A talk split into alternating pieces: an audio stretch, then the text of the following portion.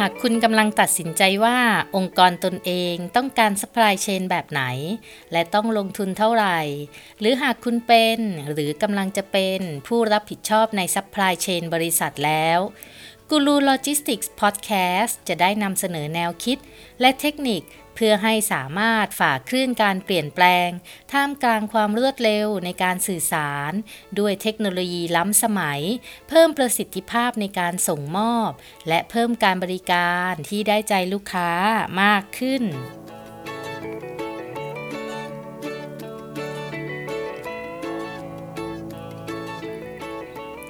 วัสดีค่ะ ยินดีต้อนรับสู่กูรูโลจิสติกพอดแคสต์กับอินทิราสิทธิเวชหรือเรียกแบบที่หลาย ๆ ท่านเรียกกันว่าอาจารย์เดียค่ะ ซึ่งในที่นี้จะขอเรียกตัวเองว่าอาจารย์นะคะ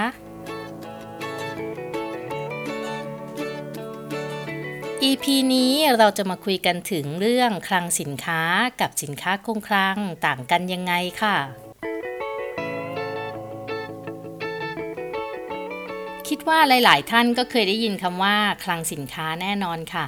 แต่น้อยคนที่ไม่ได้ข้องเกี่ยวในการทำซัพพลายเชนโดยตรง หรือเรียนมาด้านนี้ หรือเจ้าของกิจการบางท่านก็อาจจะไม่เคยได้ยิน หรือได้ยินเพียงผ่าน ๆ ถึงคำว่าสินค้าคงคลัง หรือ Inventory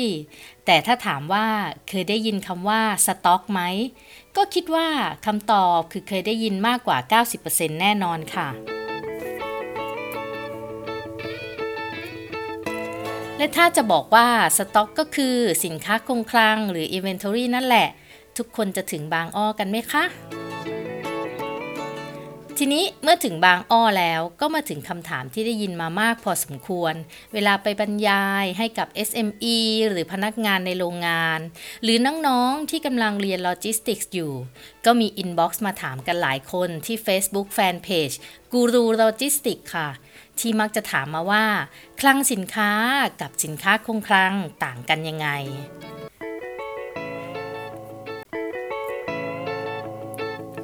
คลังสินค้าตามความหมายของโลจิสติกส์หมายถึงสถานที่ที่ใช้ในการเก็บรักษาสินค้า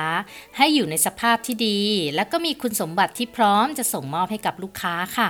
หรือเป็นที่พักและเก็บรักษาวัตถุดิบ หรือวัสดุสิ่งของต่างๆ โดยใช้เป็นสถานที่ซึ่งใช้ในการพักสินค้าชั่วคราว จนกว่าจะมีการเคลื่อนย้ายไปยังผู้ที่ต้องการต่อไปคลังสินค้าก็จะมีหลายแบบนะคะ มีแบบขนาดเล็ก เป็นเพียงแค่ห้องเก็บของ หรือถ้าเราคุ้นเคยกัน ก็ได้ยินเรียกกันว่าสโต ลักษณะสโตก็จะเป็นห้องเล็กไม่ใหญ่มาก หรือคลังสินค้าขนาดใหญ่ เรามักจะเรียกทับศัพท์กันว่า warehouse ซึ่ง warehouse ก็จะมีหลายประเภทอีกละค่ะ ขึ้นอยู่กับวัตถุประสงค์ในการใช้งาน เช่น คลังสินค้าเพื่อการจัดเก็บ หรือ storage warehouse คลังสินค้าทันบน หรือ bonded warehouse หรือศูนย์กระจายสินค้า หรือที่เรียกว่า distribution center เป็นต้นค่ะ ส่วนสินค้าคงคลังหรือ inventory หรือ stock ก็หมายถึงสิ่งของต่างๆ ซึ่งเป็นทรัพย์สินที่เคลื่อนที่ได้ มีมูลค่า และผู้ถือครองหรือผู้รับฝาก ก็มีกรรมสิทธิ์เป็นเจ้าของตามกฎหมาย หรือว่าเป็นสินค้าต่างๆ ที่เก็บในคลังสินค้าที่สามารถโยกย้ายเคลื่อนย้ายได้ค่ะ สินค้าคงคลังก็จะมีหลายประเภทอีกแหละ แต่ที่รู้จักหรือว่าคุ้นเคยกันมากที่สุดก็จะเป็นสินค้าคงคลังหมุนเวียน หรือเรียกว่า cycle stock ค่ะ ซึ่งก็คือสต็อกที่เราเก็บสำรองไว้ เพื่อให้เพียงพอต่อความต้องการ ทั้งลูกค้าภายใน อย่างฝ่ายผลิต หรือลูกค้าภายนอกที่เป็นลูกค้าจริง ๆ หรือบางครั้งก็เป็นสินค้าหรือวัตถุดิบตามฤดูกาลที่ต้องเก็บไว้เพื่อผลิตหรือจำหน่ายตลอดปีการบริหารจัดการสต็อกประเภทนี้ ก็จะเป็นงานหลักของผู้ที่อยู่ในกระบวนการ supply chain เลยค่ะ สินค้าคงคลังอื่นๆ ก็อย่าง work in process หรือสินค้าที่อยู่ในระหว่างกระบวนการผลิต หรือสินค้าคงคลังสำรอง หรือที่เรารู้จักกันว่า safety stock ค่ะ เดี๋ยวคราวหน้าจะมายาวๆ เรื่อง safety stock ให้ฟังค่ะ สรุปง่ายๆนะคะ คลังสินค้าก็คือสถานที่เก็บ ส่วนสินค้าคงคลังก็คือของที่เก็บในคลังสินค้า ง่ายๆ แบบนั้นเลยค่ะาจะให้เปรียบเทียบง่ายเข้าไปอีก ก็เหมือนของในตู้เย็นกับตู้เย็นแหละ คลังสินค้าก็คือตู้เย็น สินค้าคงคลังก็คือของที่เราเก็บไว้ในตู้เย็น จะขออธิบายเพิ่มเติม โดยการยกตัวอย่างตู้เย็นนะคะ รับรองฟังจบแล้วจะเข้าใจแบบแจ่มแจ้งแดงแจ๋สุดๆเลยค่ะ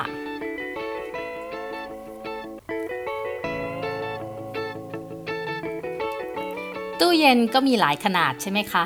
ทั้งแบบเก็บความเย็นธรรมดา แล้วก็มีตู้แช่แข็ง ก็เช่นเดียวกันกับคลังสินค้าล่ะค่ะ ประเภทแต่ละอย่างของตู้เย็นก็แบ่งตามวัตถุประสงค์ในการใช้งาน ส่วนสินค้าคงคลัง หรือของที่เราเก็บในตู้เย็นหรือของในคลังนั้น ก็มีหลายอย่างเหมือนกันค่ะ เช่น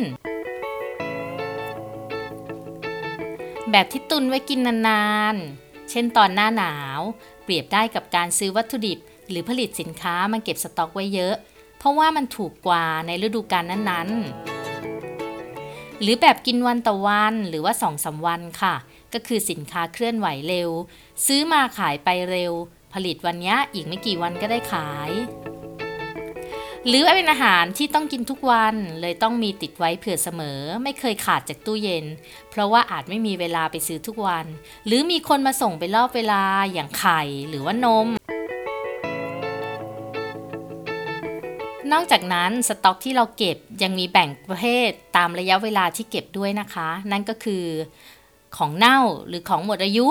ซุกไว้ข้างในจนลืมไปแล้วว่าซื้อมาเมื่อไหร่ หรือว่าซื้อมาแต่ลืมกิน เพราะว่าซื้ออย่างอื่นมาใส่ไว้จนเต็มตู้ อันนี้คือเดทสต็อกนั่นเอง หรือจะเป็นของที่นานๆกินที แต่ต้องมีไว้ เช่นไวน์หรือว่าเบียร์ อันนี้นานๆกินทีอาจจะไม่ใช่สำหรับบางคนที่กินดื่มทุกวัน หรือเป็นพวกน้ำพริกที่เอาไว้กินยามยากจน โดยเฉพาะสิ้นเดือนก่อนเงินเดือนออก พวกนี้เทียบได้กับสโลมูฟค่ะ ของที่กินประจำมีหมุนเวียนเข้าออกตลอด อันนี้เทียบได้กับ Active Stock ค่ะสำหรับลักษณะการเก็บสินค้าในคลัง ก็จะมีแบบที่เก็บบนแรก บนพันเลตบนเชลฟ์ในกล่องหรือว่าวางบนพื้น ก็เหมือนตู้เย็นละค่ะ ก็จะมีช่องต่างๆ แบ่งแยกตามประเภทอาหาร ภาชนะบรรจุ ลักษณะการเก็บรักษา ก็จะแบ่งเป็นช่องๆ เป็นชั้นๆ แยกกันไป ก็เหมือนคลังสินค้าที่เรามีการจัดแบ่งพื้นที่ในการเก็บ เก็บในภาชนะบรรจุ รวมถึงติดป้ายบอกรายละเอียดและที่เก็บสินค้า การบริหารจัดการคลังสินค้า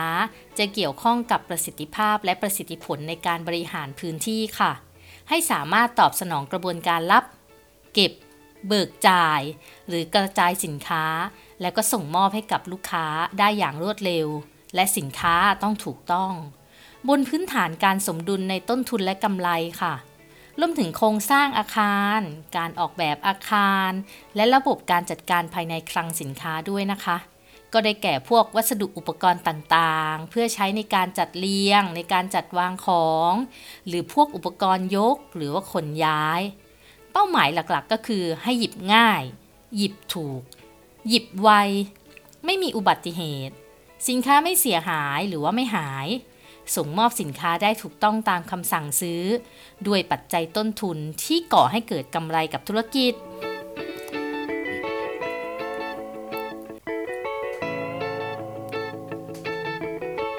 ตัวอย่างง่ายๆในการจัดการคลังสินค้าก็เช่น การทำ5สออย่างสม่ำเสมอค่ะ การมีป้ายระบุ หรือเทคโนโลยีในการเคลื่อนย้ายสินค้า เพื่อลดระยะเวลาการส่งมอบ หรือว่ามีเทคโนโลยีในการแสดงข้อมูลจำนวนสต็อกคงเหลือในคลังอย่างปัจจุบันหรือว่าเรียลไทม์อย่างถูกต้องค่ะถ้าเปรียบกับในตู้เย็นก็คือมีของครบ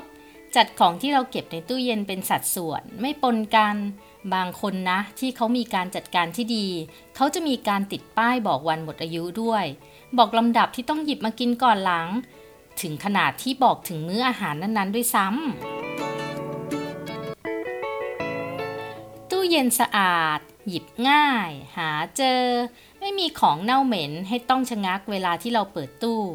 เปิดตู้เย็นทีไรก็สบายตาตลอดไม่ต่างกับการจัดการคลังสินค้าล่ะค่ะ ให้ดูดี มีระเบียบ ตามสถานะสินค้าในคลังได้ไม่ยาก ส่วนการจัดการสินค้าคงคลังมันก็คือการควบคุมวัสดุสิ่งของ สินค้าและวัตถุดิบ ให้มีการไหลลื่นในการรับ เก็บและส่งมอบ ทั้งภายในองค์กรและระหว่างองค์กร ในกระบวนการ supply chain และ logistics อย่างมีประสิทธิภาพ การบริหารสินค้าคงคลัง มันก็จะเกี่ยวข้องกับการวางแผน และการทำงาน ด้านการรับ การจัดเก็บ และการส่งมอบสินค้าค่ะ มีการควบคุมต่างๆ เช่น ปริมาณสินค้าที่จัดเก็บ ให้มีการเก็บสินค้าที่น้อยที่สุด ในขณะที่ยังสามารถส่งมอบสินค้าได้ตามกำหนด ในจำนวนและก็ระยะเวลาที่เราได้ตกลงกับลูกค้าไป สร้างความสมดุลระหว่าง demand แล้วก็ supply สนองตอบต่อการผลิตอย่างต่อเนื่อง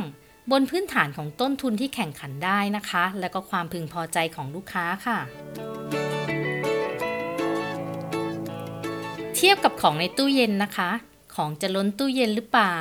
ของจะขาดเวลาต้องการหรือเปล่า อยากจะกินก็ต้องได้กิน แบบที่ไม่ลำบากลำบนกับสภาพการเงินของตัวเอง ทั้งหมดเนี้ยก็อยู่ที่การจัดการกับของในตู้เย็นละค่ะ มีการวางแผนว่าวันไหนของจะหมดต้องซื้อมาเติม ไม่ซื้อของมามากเกินไป เกินกว่าที่กินประจำหรือว่าซื้อมาแต่ไม่รู้จะได้กินหรือเปล่า แค่เพียงเพราะว่ามันลดราคา หรือว่าสะสมสแตมแลกของแบบที่พวกเราชอบกันนักแหละ นี่แหละคือการจัดการสินค้าคงคลังที่มีประสิทธิภาพค่ะ ถึงตรงนี้เข้าใจชัดเจนถึงความแตกต่างระหว่างคลังสินค้าและสินค้าคงคลังแล้วใช่ไหมคะ รวมถึงการบริหารจัดการที่แตกต่างกันแล้วด้วยใช่ไหมคะเพื่อให้เข้าใจมากขึ้น ฟังจบแล้วเดินไปสำรวจตู้เย็นในสำนักงาน หรือในบ้านตัวเองดูสิคะ ว่าเรามีการจัดการคลังสินค้าและสินค้าคงคลังที่ดีมากน้อยแค่ไหนกัน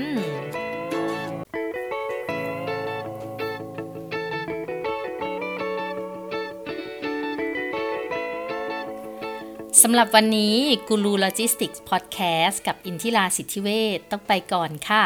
แล้วพบกันใหม่ในตอนหน้านะคะ หากต้องการฟังย้อนหลัง หรือว่าฟังกระตุกต่อมความคิดพิชิตความสำเร็จ หรือฟังนอกเรื่องนอกราวกับกูรูโลจิสติกส์พอดแคสต์ก็กลับไปฟังกันได้ค่ะ ทั้งในพอดแคสต์หรือว่าใน YouTube Channel นะคะ หรือจะติดตามกันทาง Facebook Fanpage กูรูโลจิสติกส์ก็ได้ค่ะ อย่าลืมกดไลค์กดติด ตาม กดแชร์ กด Subscribe หรือคอมเมนต์แนะนำมาได้นะคะ ว่าอยากให้เล่าเรื่องอะไรบ้าง แล้วพบกันใหม่ค่ะ สวัสดีค่ะ